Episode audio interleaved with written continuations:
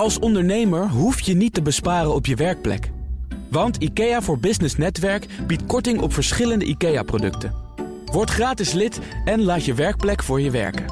IKEA, een wereld aan ideeën. Hoge bomen vangen veel wind, is de uitdrukking. En dat geldt ook voor deze man. Jan-Peter Balkenende was aan zijn vierde kabinet toe. En de veelal bekritiseerde premier had een beduidend dunner laagje teflon dan zijn opvolger Mark Rutte. Het kabinet Balkenende 4, gevormd door het CDA, de PvdA en de ChristenUnie, was volgens sommigen een ongelukkig huwelijk sinds de start. Tijdens de campagne haalden vicepremier Wouter Bos en Balkenende namelijk nog fel naar elkaar uit. Meneer Bos, in de eerste plaats draait u met uw standpunt over het ontslagrecht. En in de tweede plaats bent u niet Maar wie eerlijk. draait hier nou? In Nee, uw verkiezingsprogramma staat niet niks. eerlijk, meneer Bos. In de stemwijzer U staat iets draait wat niet klopt. En u bent niet eerlijk. Maar de kiezer veroordeelde de twee partijen tot elkaar. En niet geheel verrassend waren Bos en Balkenende het nog steeds lang niet over alles eens. Zo ook niet over de aanwezigheid van Nederlandse militairen in Afghanistan. Ik, Annette van Soest, volgde het allemaal vanaf de redactieburelen van BNR. En laat het nou juist een van Balkenendes eigen discipelen zijn geweest die het kabinet uiteindelijk ten val bracht. Het was toenmalig minister van Buitenlandse Zaken Maxime Verhagen, die in een interview met onze eigen buitenlandcommentator Bernard Hammelburg de kabinetsval in gang zette.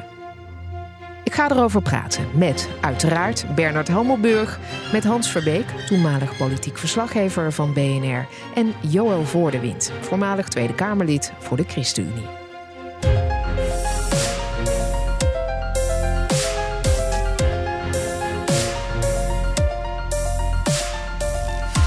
Omvallen van Nederlandse winkelreuzen als V&D, het vervagen van de oranje gloed bij de Blauwe Zwaan KLM, de transformatie van ABN AMRO van jager naar prooi of het vertrek van de eerste lidstaat uit de Europese Unie.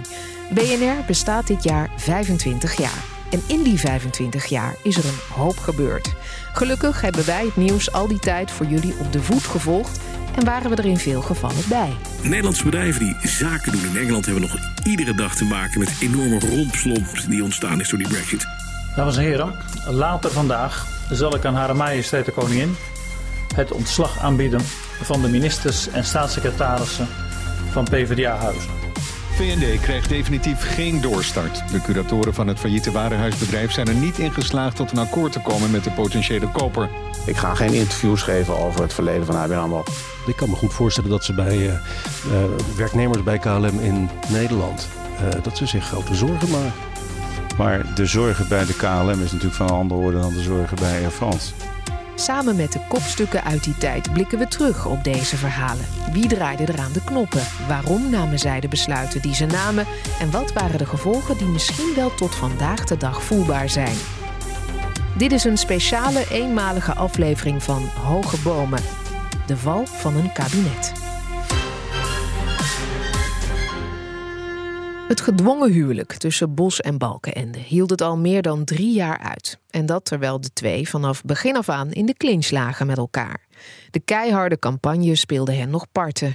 En ook in de formatie en de samenwerking ging het allemaal maar net door één deur. Analisten noemden het een gebrek aan chemie tussen de leiders van de twee grootste partijen. Uiteindelijk brachten de spanningen rondom de Nederlandse Oeruzgan-missie in Afghanistan alles aan het wankelen. Hans, neem ons eens even mee terug. Waar, waar draaide het nou precies om? Ja, het ging om de aanwezigheid van uh, Nederlandse militairen in uh, Uruzgan, een provincie in uh, Afghanistan, die beschermd moest worden natuurlijk tegen, het oprukkende, tegen de oprukkende Taliban. En in het regeerakkoord was afgesproken dat er een eind zou komen aan die Nederlandse missie, die Nederlandse militaire missie in de zomer van 2010. En ja, toen begon de heibel, toen er toch werd gezinspeeld op verlenging van die missie. Joël Voordewind, destijds Kamerlid namens de ChristenUnie, de derde coalitiepartner in het kabinet, bekeek de ontwikkelingen rondom dit hele dossier met Haagse argusogen. Nou, het was een heel lastig uh, onderwerp, omdat wij natuurlijk wisten dat onze mannen en vrouwen daar streden in het meest gevaarlijke gebied van Afghanistan in het zuiden. Uh, weliswaar met de Australiërs, maar we moesten onszelf gewoon verdedigen. Ik ben een paar keer geweest in Oeruzgan, het daarin koud. En als je dan de poort uitging, ja, dan wist je dat het een heel spannend moment was. Want je kon elk moment op zo'n IED, zo'n uh, zo'n berg, bermbom uh, rijden. Uh, dus dan werd het even, even stil. Mensen sloegen uh, een kruisje en dan hoopten we maar het beste ervan. Um, wij waren uh, natuurlijk eerder al in het debat geweest over de verlenging van die missie. Dat was een van de eerste debatten die we deden toen we net aantraden in 2007, begin 2007. En toen kwam er weer een discussie los over die verlenging. Terwijl wij scherp hadden, want die, die eerste verlenging van ons was natuurlijk al kantje boord. Um, en toen hadden wij in ons achterhoofd, nou ja, we gaan weg uit Oeruzgan, dat is duidelijk. Um, maar de stemmen in het kabinet vanuit het CDA uh, waren veel meer in de trant van, uh, nou ja, we, we, moeten misschien nog wel weer blijven. Onder druk natuurlijk van de NAVO en met name van de Amerikanen. Ja, dus er waren ook spanningen binnen de ChristenUnie-fractie. Nou, niet zozeer binnen de ChristenUnie-fractie, maar wel binnen het kabinet. En, maar fractievoorzitter Slop die steunde uh, het, uh, een vertrek. Hè? Ja. Die steunde de lijn, ja. we moeten weg. Ja. Maar defensieminister uh, van Middelkoop, die, die dacht daar toch misschien net iets anders over. Nou, je zei de fractie, dus toen sloeg ik aan. Want wij waren unaniem, Arie Slop en ik was toen woordvoerder... dat wij weg zouden moeten uit, Afghanistan, uit Oeruzgan. Ook vanwege de ja, inmiddels 21 jongens die we hadden verloren al... Um, maar Eimert van Middelkoop zat natuurlijk in het kabinet, uh, was verantwoordelijke, had te maken met de NAVO en veel vergaderingen. En daar zat de druk enorm groot. En die was actief aan het meedenken van uh, hoe kunnen we hier uitkomen met elkaar. Uh, en die was er nog niet van overtuigd dat we weg moesten uit Afghanistan. Sterker nog, die dag na, uh, als we dan al niet in Oeruzkan kunnen blijven... Kunnen we dan een alternatief bedenken... zodat we daarmee een compromis hebben tussen de Partij van de Arbeid en het CDA. Onze rol als ChristenUnie was ongeveer zo'n oliemannetje tussen die twee camphanen. En dat begon natuurlijk al in de campagne met u liegt en u bent niet eerlijk. Hè? Dus het verwijt van Balkende naar, naar Bos in, de, in de campagne. Ja, lastige positie dus, waar de ChristenUnie in zat. Ja, uit, uitdagend in ieder ja, geval, maar ja. ja, ook, ook, ook triest. Want het ging natuurlijk om de veiligheid van onze mensen. Bernard, aan jou de eer om in die politiek lastige tijd de minister van Buitenlandse Zaken, Maxime Verhagen, te interviewen in New York. Vertel eens, hoe ging dat eraan toe?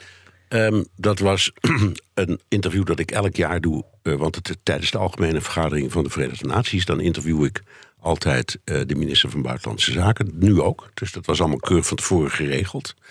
En um, ik had um, via een woordvoerder van het Witte Huis. Dat klinkt heel deftig, maar iedere journalist kan gewoon naar het Witte Huis bellen en dan krijg je gewoon een woordvoerder aan de telefoon. Dus zo ingewikkeld is dat niet. Maar ik had gehoord dat Balkenende en Verhagen op het Witte Huis waren geweest en van president Obama een beetje een standje hadden gekregen. En dat luidde ongeveer al dus: um, jullie willen nu uit Oeruzgan weg.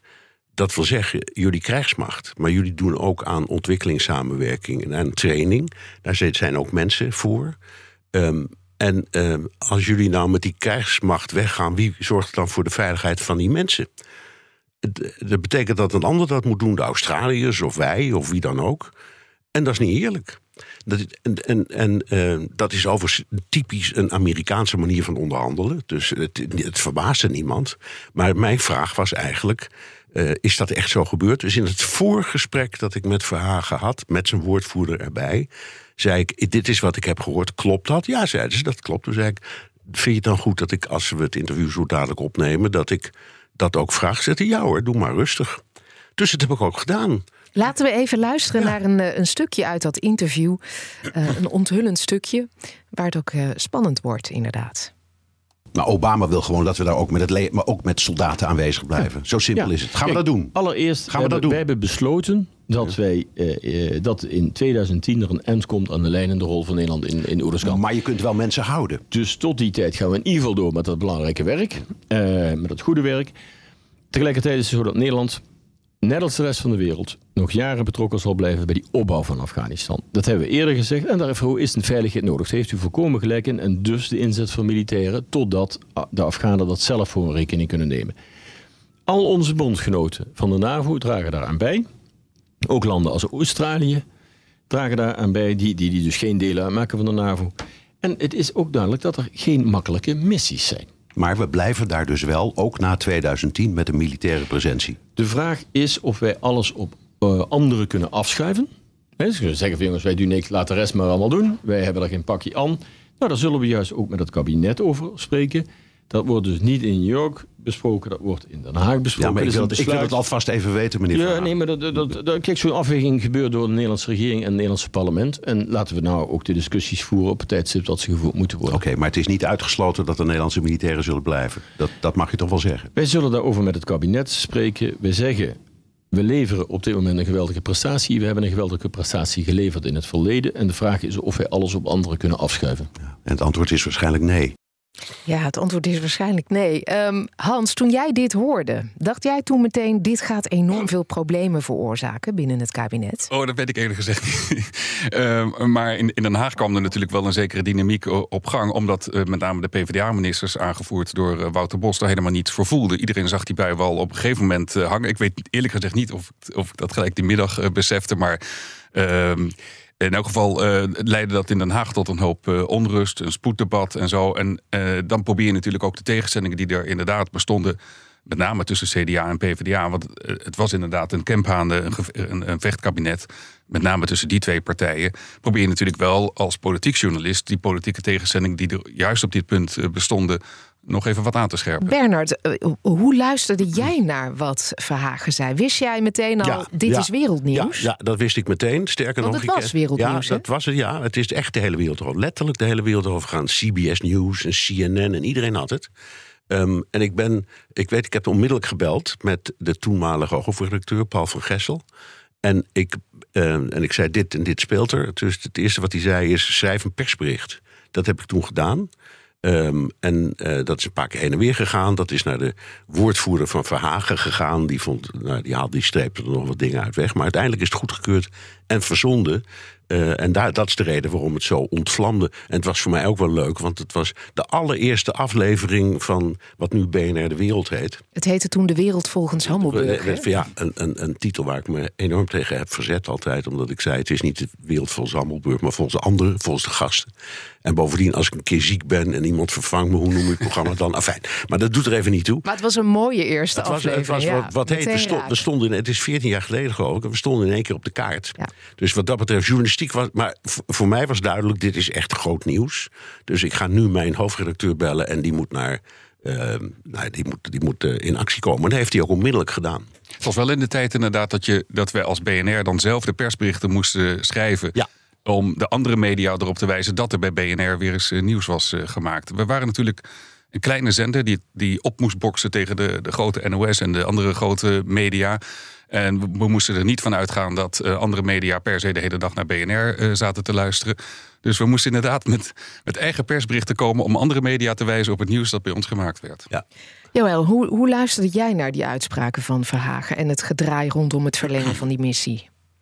Ja, wij hoorden natuurlijk op ons eh bewindsliedenoverleg op donderdagavond wat we dan hadden, wel welke geluiden er in het kabinet speelden en welke spanningen daar waren. En met name natuurlijk dat het CDA de druk van de NAVO voelde om, eh, om door te gaan in Oeversgan zelf. Ehm, nou, wij als fractie waren daar zoals gezegd unaniem over dat wij dat niet wilden. Eh, maar eh, er zat wel een verschil nog weer met de Partij van de Arbeid. De Partij van de Arbeid wilde echt weg uit, Afghanistan. Wij waren bereid om te kijken of je nog ergens anders, eh, eh, zonder dat je meteen weer in een vechtsituatie kwam, nog door zou kunnen gaan met trainingen. En, eh, en ja, goed, sowieso met die, met die wederopbouw. Eh, eh, nou, en we, we waren aan het kijken of de Australiërs dan die bescherming van die wederopbouw eh, mensen en organisaties vanuit Nederland konden overnemen. Dus wij waren toen eigenlijk al, en dan heb ik het over eh, ja, eind september toen we de motie ook indienden en, en daarna aan het nadenken over een compromis. Ehm, en, en ja, dat kwam tot een spits in die motie en dat debat. Ja, daar gaan we het zo over hebben. Eerst, ik, ik wil even, ik ben op zoek naar dat eerste moment dat, jij, dat jou ter oren komt. Wat daar in New York is gebeurd. Wat, wat gaat er dan door je heen? Een beetje Ja. een sportvraag, maar. Welke emoties Nou, heb je? ik, zag, ik zag die bal, ik dacht, ik knal hem erin. Ja, het, het was ehm, in aanloop naar dat debat waarvan wij al eh, eh, wisten dat het spannend zou worden, omdat we natuurlijk eerder al verlengd hadden. Eh, toen wij aantraden in 2006, eh, dat was Balken en de Vier. Ehm, moest dat verlengingsdebat plaatsvinden uh, of we doorgingen? Nou, dat was al een heel spannend debat, want een, een, een groot deel van de Kamer had er al geen zin in. Uh, nou, wij zouden dan nog één keer verlengen, maar er moest echt de garanties komen van toen ook staande de vergadering van de Hoop Scheffer, die toen secretaris-generaal was van de NAVO. Dit had zich dus al drie jaar eerder afgespeeld. Ja, had al drie jaar eerder afgespeeld. En toen was het dus al uh, spannend, hè, want dat briefje moest er toen komen dat er niet meer verlengd zou worden. Nou, dat hadden we allemaal in ons achterhoofd. het coalitieakkoord lag er. dus wij gingen er blind van uit dat dat, ehm, eh, dat we gewoon zouden stoppen. En dan komt Verhagen en, opeens. En toen kwam, Verhagen en we kwamen uit de binnenlijnen. En in de media uh, kwam de druk natuurlijk hard aan. Dus wij dachten wel, oké, dit wordt een spannend debat wat we gaan voeren. dat was 30 september over die tweede verlenging. 30 september is het. Um, en in dat debat um, dien jij samen met PvdA-collega Martijn van Dam een motie in die het kabinet opriep duidelijkheid te verschaffen. Vertel. Nou, uh, het was nog ingewikkelder, want we zouden gezamenlijk optrekken, hadden we bedacht als fracties. Dus uh, CDA, Partij van de Arbeid en ChristenUnie. Um, dus we hadden een schorsing uh, voor de tweede termijn en we moesten daar een motie gaan formuleren. Want we moesten duidelijkheid geven. Uh, eigenlijk de hele linkse oppositie zei van het is klaar, uh, geef nou maar duidelijkheid, je moet een keer stoppen.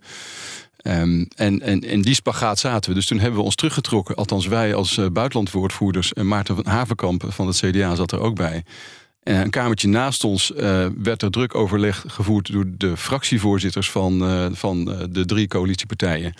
Maar goed, wij waren inhoudelijk uh, natuurlijk meer betrokken, dus wij moesten met een tekst komen. Dat kwamen we ook, uh, de tekst zoals hij er nu ligt. En drie handtekeningen stonden eronder, namelijk van mij, van, uh, van Dam en van Haverkamp, CDA. Dus wij waren trots dat we netjes een compromis hadden bereikt. Want we hadden hem in principe niet helemaal dichtgetimmerd. Dus er zat ook nog een beetje lucht voor het CDA in. Maar eh, toen ik met die motie met drie namen naar de Kamer liep, eh, werd ik ingehaald door Maarten Haverkamp. Die zegt van sorry, sorry, sorry. Uh, ik ben gebeld door uh, Maxime Verhagen. Die is in alle staten. Ik moet mijn naam eronder vandaan trekken. Want die had de motie inmiddels gezien, de tekst.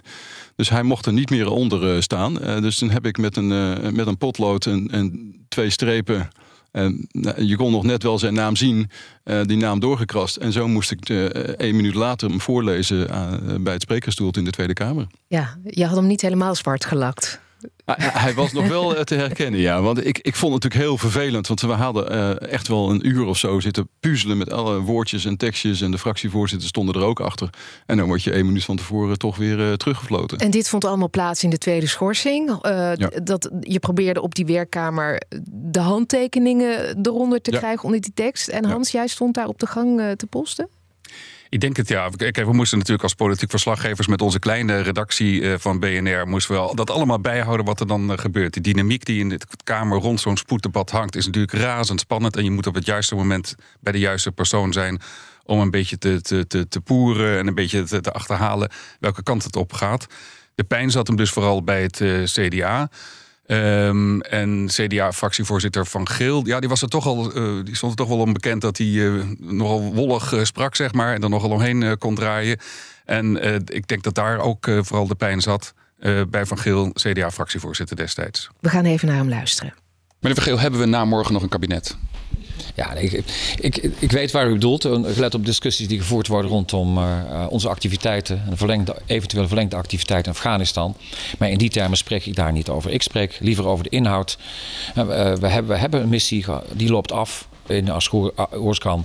Dat is ook zo, einde oefening. Wij willen ook verder geen vechtmissie uh, meer die daar ergens op lijkt en kleiner zou zijn. Hè. Dat willen we ook niet. Maar we hebben steeds gezegd, we willen wel kijken wat we met elkaar zouden kunnen doen. Om de Afghanen verder te helpen in een overgang naar een periode dat ze voor zichzelf kunnen zorgen. Ja, de dag erna was er nog wel een kabinet. Vijf maanden later niet meer. Uh, want er zat nog wat uh, tijd tussen.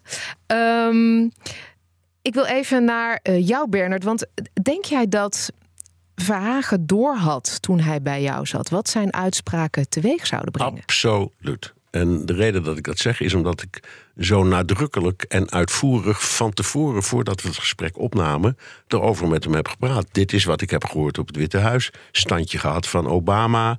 Uh, die zei: je kan dat niet maken, je moet die soldaten daar ook houden. Um, en hij zei, en zijn antwoord van, nou ja, dat is inderdaad gebeurd. We hebben dat standje gekregen. En er zit ook wel wat in. Amerikanen hebben geen ongelijk. En ik zei, ik ga het in het interview vragen. Nou heb ik ook gedaan.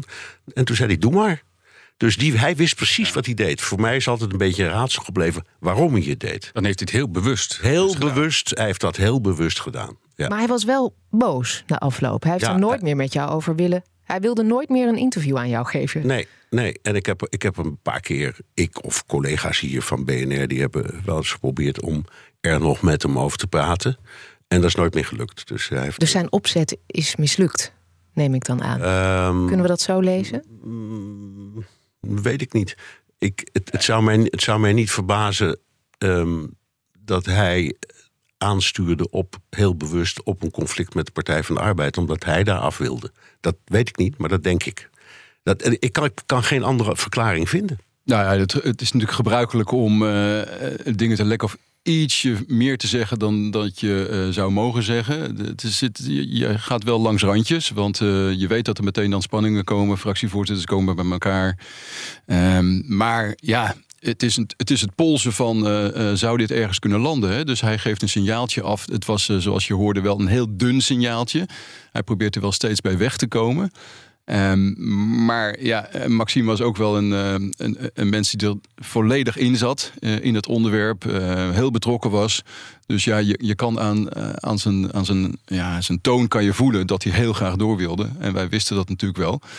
Ehm, maar ja, daardoor zat wel eh, alles op scherp. Ja. Ja, maar speelden de eh, persoonlijke slechte verhoudingen, bekend slechte verhoudingen tussen Verhagen en Bos hier ook niet een heel belangrijke rol? Ja, dat, dat, dat wordt verder op, op de spits eh, gedreven. En het, het was Verhagen en Bos ehm, eh, die met name de spanning hadden. En Balkenende zat daar natuurlijk tussen. En die heeft natuurlijk wel geprobeerd om te kijken of hij eruit kwam. Maar het was vooral Verhagen met dit onderwerp en, en Bos. Eh, en, dan, eh, en, en de woordvoerder natuurlijk Martijn van Dam. Eh, Martijn was ook in het debat heel erg duidelijk, moet ik zeggen. We hebben daar staan, staande het debat ook nog wel een discussie gehad over de interpretatie. van, Van de motie. motie, ja. Wa- wa- waarbij door verschillende oppositieleden, maar ook door de eigen coalitiepartijen. aan mij gevraagd werd: wat is nu de interpretatie van de eerste indiener? Want die is dan wel bepalend en richtinggevend. En toen heb ik in die interpretatie nog wel ruimte gegeven van laten we, eh Oeruzgan is klaar, maar eh, laten we eh, niet het denken stoppen en kijken wat we eventueel nog kunnen doen.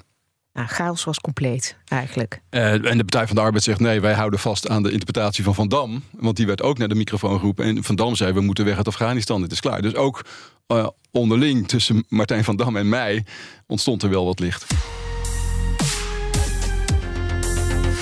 De chaos in het kabinet is compleet. En ondanks vele verzoeningspogingen lukt het het kabinet niet om overeenstemming te bereiken over de voortzetting van de Nederlandse militaire activiteiten in Afghanistan. In de vijf maanden na het interview met Bernard blijft het rommelen. Ministers vliegen elkaar in de haren, informatielekken zorgen voor confrontaties en schermutselingen die onrepareerbare schade toebrengen aan de samenwerking. Na een explosieve ministerraad volgt een lange nacht onderhandelen. En in de vroege ochtend van 20 februari 2010 maakt premier Balkenende bekend dat het kabinet is gevallen. Dames en heren, later vandaag zal ik aan Hare Majesteit de Koningin het ontslag aanbieden van de ministers en staatssecretarissen van PvdA-huizen. De portefeuilles, het ambt en de functies van de overige ministers en staatssecretarissen zal ik ter beschikking stellen. Als voorzitter van de ministerraad heb ik helaas moeten vaststellen dat een vruchtbaar pad ontbreekt waarlangs dit kabinet van CDA, PvdA en ChristenUnie verder zou kunnen gaan. Wouter Bos laat uiteraard ook van zich horen.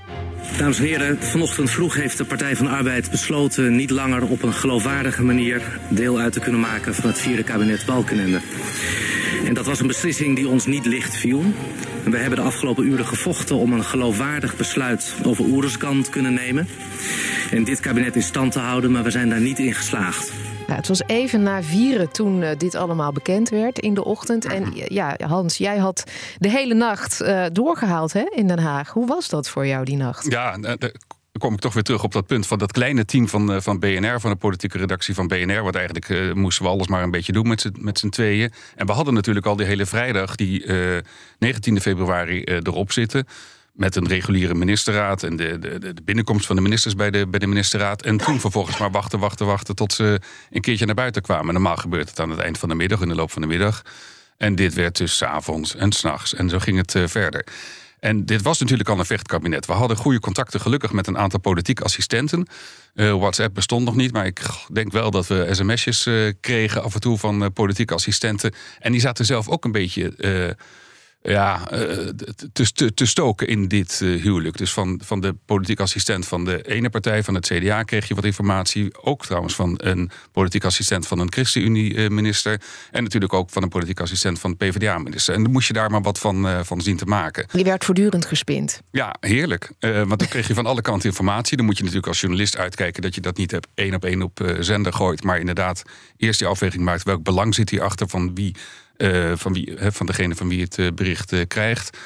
En dat duurde inderdaad maar de hele nacht. Dus, ehm, en toen was het inderdaad rennen van de persconferentie van Balkenende... die het einde van zijn kabinet aankondigt. En vervolgens weer naar de hal van het ministerie van Financiën. Want Wouter Bos van de PvdA was toen minister van Financiën. En daar... Ja, daar heerste echt een grafstemming. Hij had alle PvdA-ministers en staatssecretarissen om zich heen verzameld. Uh, dus Koenders, uh, Jacqueline Kramer, uh, Sharon Dijksma, geloof ik. De, en die stonden daar keurig op een rijtje, echt als één PvdA-blok, bastion. dus je zag ook in beeld heel goed dat het de PvdA-ministers en bewindslieden waren die uit dit kabinet stapten. Even naar de hele logistieke productie. Want ik begreep dat jullie die nacht een uitzending, een extra uitzending hebben gemaakt. De hele nacht? De hele nacht door. De hele nacht door, ja. En jij zat hier in de studio in Amsterdam, ik Bernard. Zat hier, ik zat hier, ja. ja. Maar kon je wel ieder uur uh, iets nieuws vertellen dan, Hans? Ja, nou ja. Nou, gelukkig, ja is maar altijd, dat... gelukkig is er altijd Bernard. Ja, nou ja, maar dat, dat is zo. Maar in, in dat soort situaties um, wacht je steeds op één nieuw zinnetje. Dat breng je dan. En daarna uh, doe je wat in het Engels heet een recap. Dus dan zet je het allemaal nog weer eens een keer op een rijtje. Dus daar, daar, dat is een bepaalde techniek uh, die we allemaal doen. Um, en het ging dan steeds over dat hele kleine nieuwszinnetje waar we maar op zaten te wachten. En uiteindelijk, uh, nou ja, toen kwam, kwam het, toen was het ook duidelijk. Maar Eigenlijk heeft het nog lang geduurd. Het heeft vanaf, heel lang geduurd. Vanaf ja. September, ja, maar ook al vanaf september tot, tot februari, waar we nu ja. over praten. Dus we zagen de langzame val van een uh, kabinet. En dan nog inderdaad die, die hele nacht door na de dag die we toch al uh, moesten werken. En die spannende week die er ook aan vooraf ging. dus het was wel, ik was wel kapot aan het eind van die nacht, moet ik eerlijk zeggen. En, en die nacht ging ook op en neer. Hè? Want ja. uh, wij zaten een kamer daarnaast. En wij kregen natuurlijk ook de sms'jes van onze bewindslieden die uh, uh, in die zaal zaten. En die, die vergadering ging ook op en neer. Want op een gegeven moment was er uitzicht op misschien toch wel weer een compromis. Hè? Dus uh, Eimert van Middelkoop als verantwoordelijk minister had zijn ambtenaren die avond opgegeven... bedenk een missie in het noorden van Afghanistan... zodat we eruit kunnen komen. Wij kregen die signalen toen uh, als fractie. En uh, nou, ik denk dat jullie toen ook allemaal zeiden van... nou, misschien is er nog een compromis uh, gaande. toen dat nieuws naar buiten lekte... hadden wij inmiddels alweer gehoord dat hij was afgeschoten. Dus het, het, het, nieuws, wij zaten het nieuws te volgen... en tegelijkertijd liepen we één stapje natuurlijk voor. Maar het ging wel op en neer die nacht. En, was er een moment? Het was, het was spannend. Het was niet dat je maar wachten en wachten. Het was constant wel weer een ontwikkeling. En, en vandaar dat je dat ene zinnetje misschien steeds wel weer kon ja. gebruiken, Bernard. Ja, ja, het was echt spannend. Ja. Was er een moment waarop het kabinet gered had kunnen worden? Ja, want uh, de, de lag die optie van Koeners lag toen al uh, op tafel. En uh, sterker nog, die optie was daarvoor eigenlijk al een keer serieus op tafel geweest. Alleen de Partij van de Arbeid was eerst uh, aan het meebewegen. En toen hebben ze dat toch weer afgeschoten. Nou, toen ontstond natuurlijk uh, de crisis in, in, in, bij de ministerraad. Toen is dat voorstel nog een keer op tafel gekomen die nacht. En dat was? Het voorstel was? Dat, dat was uh, Koenus. Dat Koenus. was naar het noorden. Ja, en dat is, ja, dat is wel een heel bizar verhaal. Omdat nadat dit allemaal was gebeurd en we geen kabinet meer hadden... er een voorstel kwam en ook is aangenomen... Ja. van D66 en GroenLinks... Uh, Mariko Peters en ik denk Pechtold, maar dat weet ik niet meer. En Pechtold en, en uh, om, een, om, een, om, om, politie te gaan trainen in Kunduz. Daar, daar is overigens een, een, hoop over te zeggen, want er bestond helemaal geen politie in Kunduz en er viel ook weinig te trainen. Maar goed, dat is een ander verhaal. Maar ook dus, uh, maar daar was lag, jij dus ook voor. Ja, maar dat, dat, dat idee bestond dus al. Dus als ze meteen hadden over, waren overgestoken naar dat idee, dan hadden ze die. Dan, dan, dan denk ik dat het nog met een sisser had kunnen aflopen. En dat zat er ook echt wel in. Maar dit was dus verzin en missie. Verzin een list, verzin een missie. Ja, Ergens. Ja. Doe wat. Zo was het. En, ehm, en, en daar lag een veilige missie. Want, Een veilige want missie, Kunduz we lag mochten in niet het meer vechten. noorden, ligt in het noorden. En dat, was, dat werd ehm, eh, gecontroleerd door Duitsers. En dat was niet voor niks, want die mogen eigenlijk niet vechten hè, volgens hun eh, grondwet, zou ik maar zeggen. Dus die had- hadden zich aangeboden, die waren gestationeerd in een gebied dat bekend stond als niet gevaarlijk. Eh, dat heette de Noordelijke Alliantie en die was ook wat minder, die was wat meer pro-westers, zal ik maar zeggen. Dus het was een, een veilige plek, dachten wij toen. eh, voor als Nederland iets wil doen aan training of ondersteuning. En je gaat onder de hoede zitten van de Duitsers, die een grote kamp hadden, de- de Ma- Mazar Sharif, daar zaten ze dan. Als je daar erbij intrekt en je gaat van daaruit die trainingen doen, ja, dan doe je nog steeds mee, eh, maar niet echt. Eh, en dan, dan, dan zijn we op papier in afval nog deelnemer aan die hele grote internationale operatie. En dat is, en dat is, dat had, nog, nogmaals, ik, ik heb nooit precies begrepen waarom dat plan Koenders, want daar kwam het eigenlijk op neer, niet meteen nog ehm, nou ja, is ingestoken en, niet, en dat ze daar niet mee hebben kunnen redden. Want uiteindelijk is die missie er gekomen met instemming van een groot deel van de Kamer. Joël, wat denk jij? Nou, de verhoudingen waren natuurlijk al eh, zo verziekt tussen eh, Bos en Balkende dat je eigenlijk niet meer terug kon. Eh, zelfs dat compromis wat er lag. Ja, er was argwaan van de Partij van de Arbeid dat dat toch weer een vechtmissie zou worden. Dat er, nou ja, de, de vraag was natuurlijk wie gaat die trainingen geven. Nou, normaal worden die trainingen door de marechaussee gegeven. En wat is marechaussee? Dat is de militaire politie. Nou, dus daar ontstond er dan alweer een inhoudelijke discussie over. Maar dat zijn wel militairen, toch? Ja, het is niet Er was politie. al te veel gebeurd binnen de coalitie. Ja, dus elk, Ja. elk woordje eh, wat dat compromis moest inhouden, en dat werd uitgeplozen door de Partij van de Arbeid, om maar niet weer in dat frame te komen. Want dat hadden ze natuurlijk al flink om hun oren gehad, dat het een, weer een vechtmissie zou zijn. Hè? Dus weer militairen. Dus eh, de invulling daarvan eh, deed meteen weer stop, stof opbijen. Bernard, hoe keek jij naar de val van het kabinet en jouw eigen rol daarin? Nou, eh, in de eerste plaats met eh, enige verbazing. En nogmaals, omdat al deze discussies, die waren er al. Dus ik, ik heb altijd me afgevraagd waarom ze het niet hebben gered. En de enige reden is wat Joël ook zegt. Ik denk dat ze gewoon tegen die tijd ronduit een hekel aan elkaar hadden. Ze konden elkaar niet meer zien. En het is ook wel eens tijd voor een kabinet om uit elkaar te gaan. Dat zie je nu ook weer die dingen gebeuren. Ehm, het was eh, natuurlijk voor eh, mijzelf helemaal persoonlijk een enorme opsteker.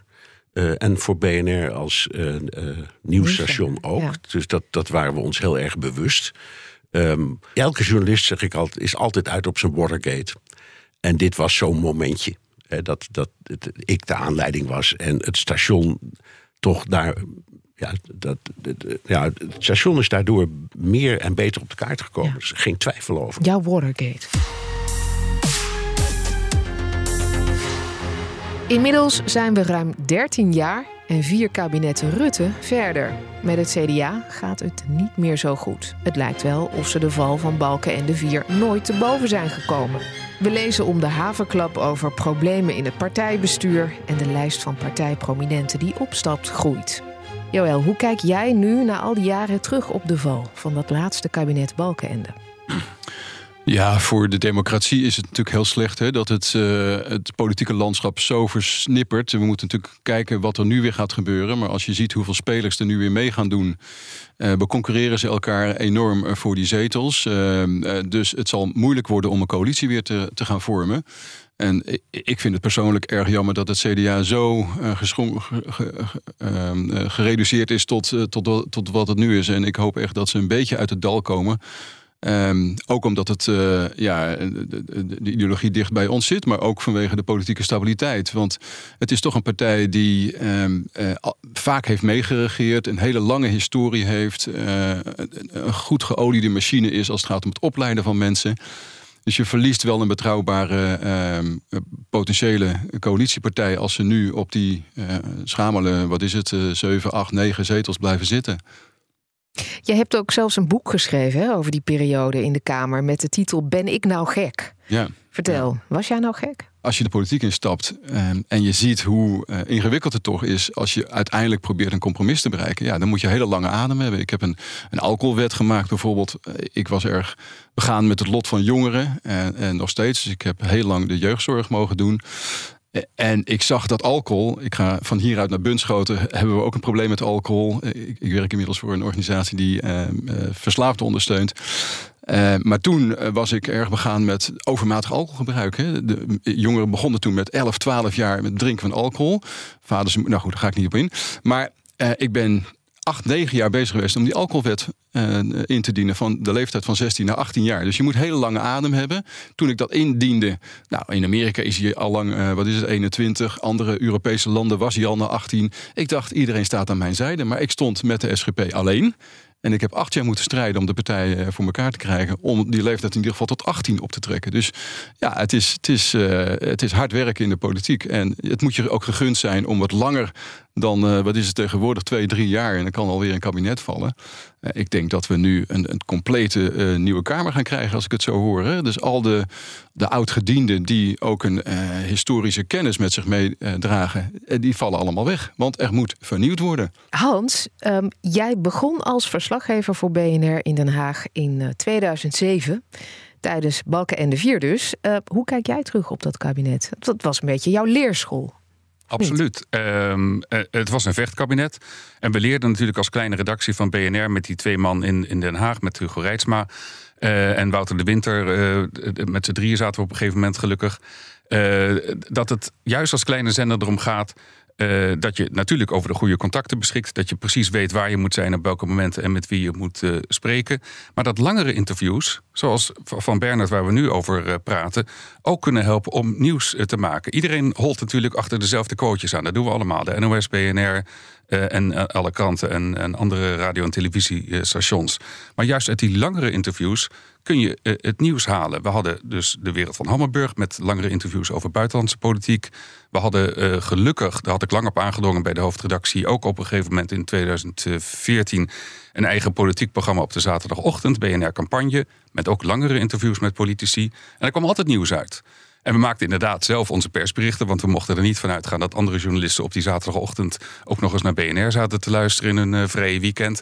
En die persberichten haalden dan wel weer de krant uh, op, op, op maandag. Maar zo moest je dus zelf uh, als jonge zender steeds meer positioneren. En ook aan de buitenwereld laten zien, want BNR was een jonge zender toen, dat we niet alleen maar de zender waren voor economisch nieuws, want zo werd BNR toen vaak weggezet. Maar echt als een algemene nieuwszender die het ook qua nieuws uh, goed kon opboksen, die ook qua nieuws uh, goed kon opboksen tegen Radio 1. Ja, een allround zender dus. Precies. Ja. Um, maar even als je kijkt naar jouw persoonlijke ontwikkeling als politiek verslaggever in die tijd. Jij had door dit kabinet Balken en de Vier misschien wel bepaalde verwachtingen van hoe het eraan toe ging in Den Haag. Ja, toen, toen ik begon uh, speelde die zaak tussen Rutte en uh, Verdonk. Dus dat was mijn eerste dag. Uh, Wouter de Winter, weet ik nog, die zou me ontvangen in de, in de Haagse studio van BNR. En die had er helemaal geen tijd voor, want die rende achter Rutte dan wel Verdonk aan. En van hem heb ik ook heel goed geleerd.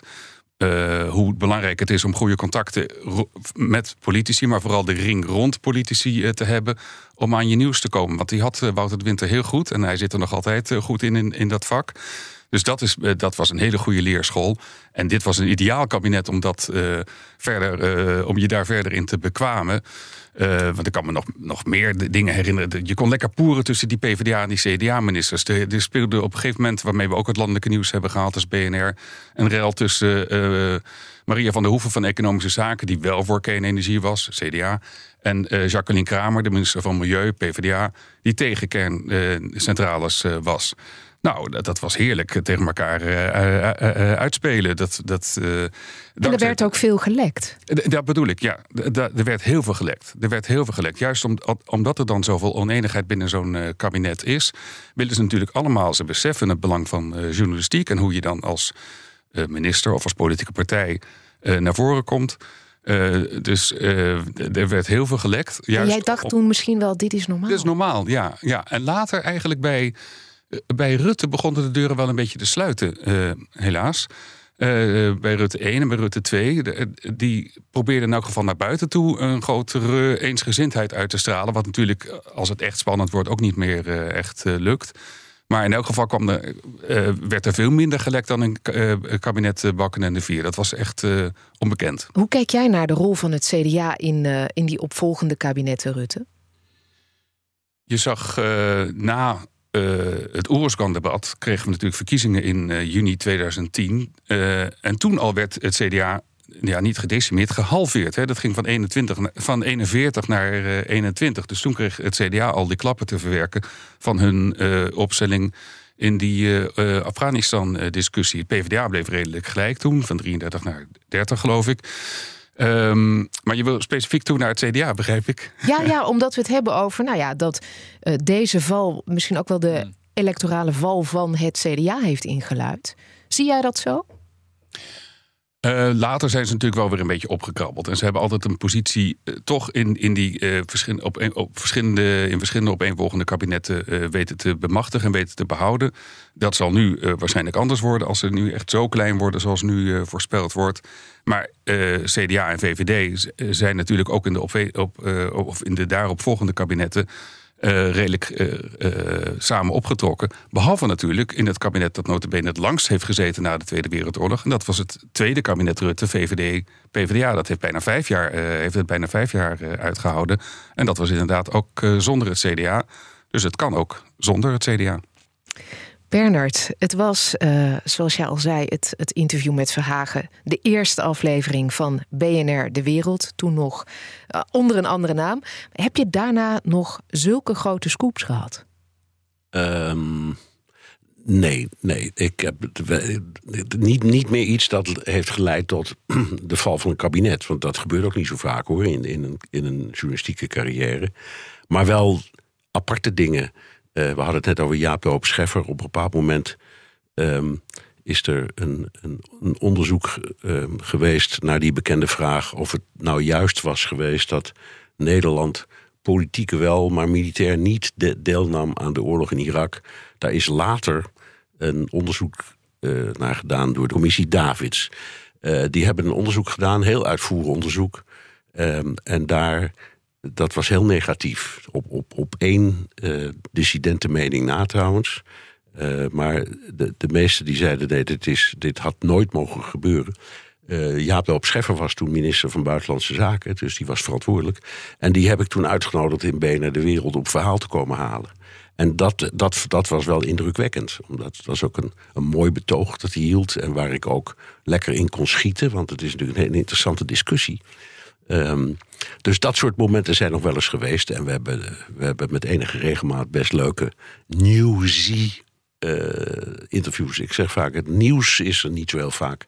Maar newsy is het wel. Jo voor de Wind is zelf een groot aantal malen uh, gast geweest in het programma. En ik herinner me bijvoorbeeld dat uh, we daardoor veel aandacht zijn gaan besteden aan um, de Koerden. Ja, Irak. En de, en de Jadidis, ja. Eh, die, waarvoor hij zich eh, terecht heel erg druk maakte. En dat deed eigenlijk bijna niemand. Harry van Bommel ook. Harry van Bommel, ja, ja van, de, van de SP. Ja, dat is waar. Maar verder eigenlijk helemaal niemand. Dus dat soort dingen hebben we wel vaak gedaan. En dat, dat was wel, naar mijn idee, was ook was in afval geval belangrijk. Ja. Dus, en de, kijk, de bedoeling van dat programma is niet om nieuws te maken. Het gebeurt wel eens. De bedoeling is om mensen over zoiets ingewikkelds als geopolitiek uh, de ruimte te geven om een beetje uit te praten. Dat was het idee van de opzet van het programma. Dus we, we nodigen een gast uit. Als het kan een beetje een prominente, hoeft niet altijd. Kan ook een deskundige zijn ergens over. Maar hij moet uitpraten. Dus we gaan doen dat wel kritisch, maar we moeten de gelegenheid geven om uit te praten. Nou, dat is misschien wel leuk om te zeggen. Ehm, bij ons politici was BNR een nieuwkomertje. Ehm, niemand wist hoeveel mensen er naar luisterden. Dus als je dat aan de voorlichter vroeg, dan zeiden ze: ja, je kan gaan als je tijd hebt, maar uh, je moet maar even kijken. Weet je, dat was altijd uh, het advies van de voorlichter. Ik vond het altijd wel uh, boeiend, met name omdat ik naar Bernard ging en die, die buitenlandhoek daar ook echt uitgediept werd. Hè. Bernard had er zelf ook verstand van. Dus je kreeg ook een interessant gesprek.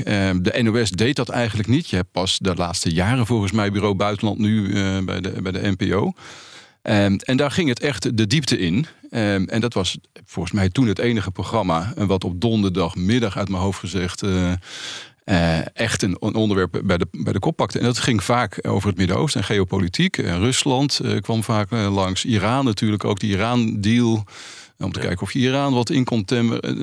Libanon, nou, het hele Midden-Oosten kwam er langs. En dat vond ik zelf als, als, als politicus, als buitenlandwoordvoerder... vond ik dat een hele, ja, een goede stap van BNR... die ook investeerde in de kwaliteit.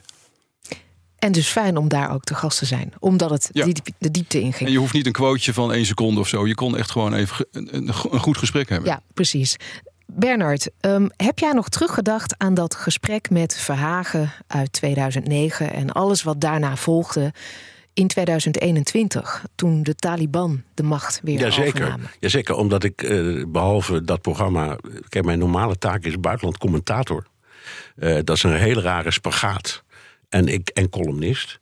Um, dus ik, ik word geacht een mening te hebben, behalve in BNR De Wereld. Daar moet ik vragen stellen en ik mag best laten horen dat ik er iets van weet. Maar ik, moet, ik, ga niet in debat met mijn gast. Dat heb ik me voorgenomen. En uh, de collega's die dit programma regisseren, dus die, die uh, aan de andere kant van het glas zitten en um, af en toe in mijn oor tetteren, die vraag ik ook altijd: als je vindt dat ik te veel. Uh, uh, te, te, eigenwijs word of, of te beide handen, moet je door mijn oor roepen dat ik daarmee moet stoppen. Want het gaat om de gast. Um, dus ja. Uh, maar terug naar die 2021, ja, ja, ja, ja, ja, ja, nee, om de, de, de vraag. Ik heb me dus vanaf eigenlijk het, het, moment waarop dit allemaal speelde. Toen, ik ben toen ook uitgenodigd door de NAVO om naar uh, Afghanistan te gaan. En heb daar veel verhalen over gemaakt, ook voor het Financiële Dagblad, van die hele grote dubbele pagina's. En het thema daarvan was dat uh, Afghanistan een fantoom was.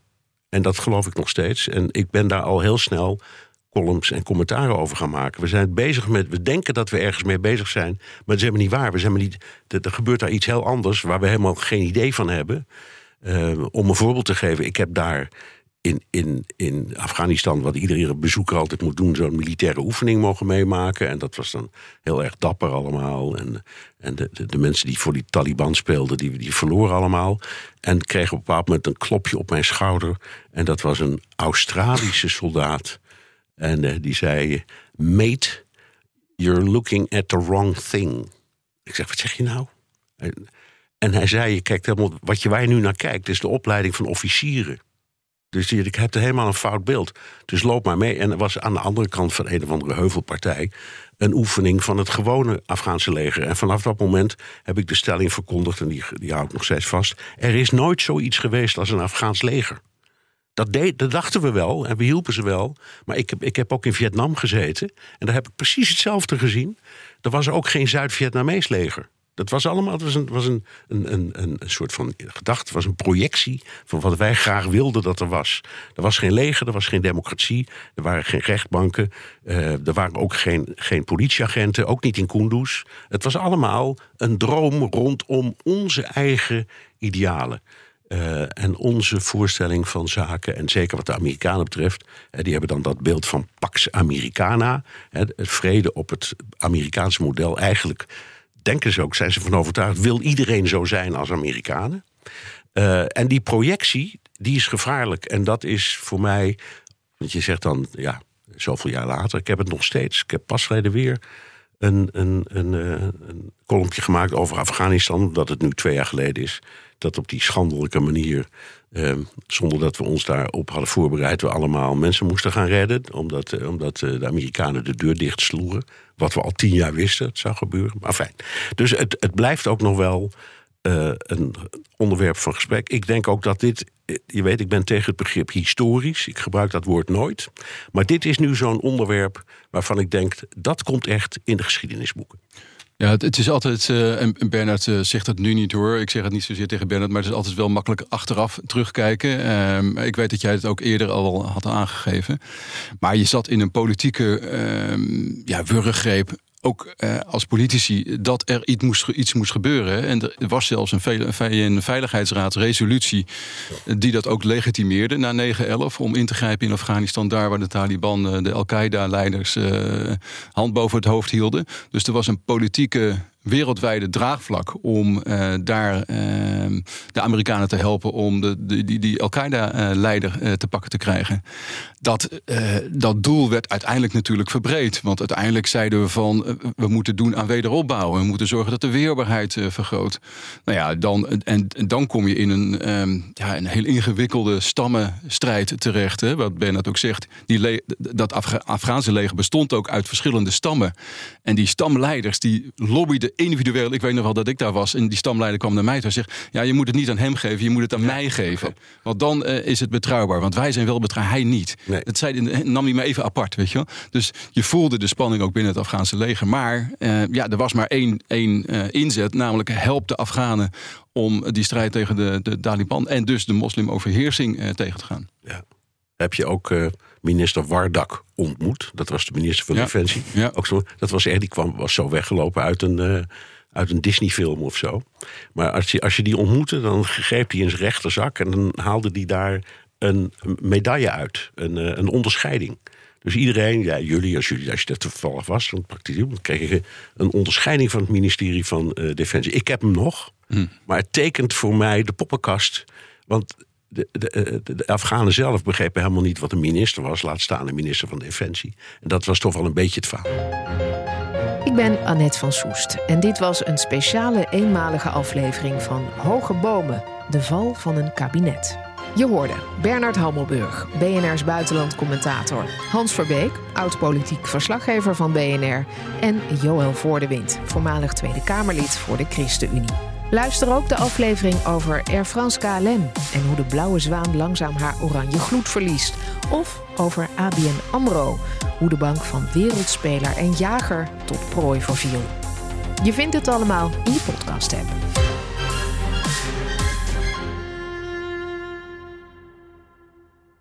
Het inrichten van je eigen zaak is best wel wat werk. Daarom biedt IKEA voor Business Netwerk 50% korting op interieuradvies. Word gratis lid en laat je werkplek voor je werken. IKEA, een wereld aan ideeën.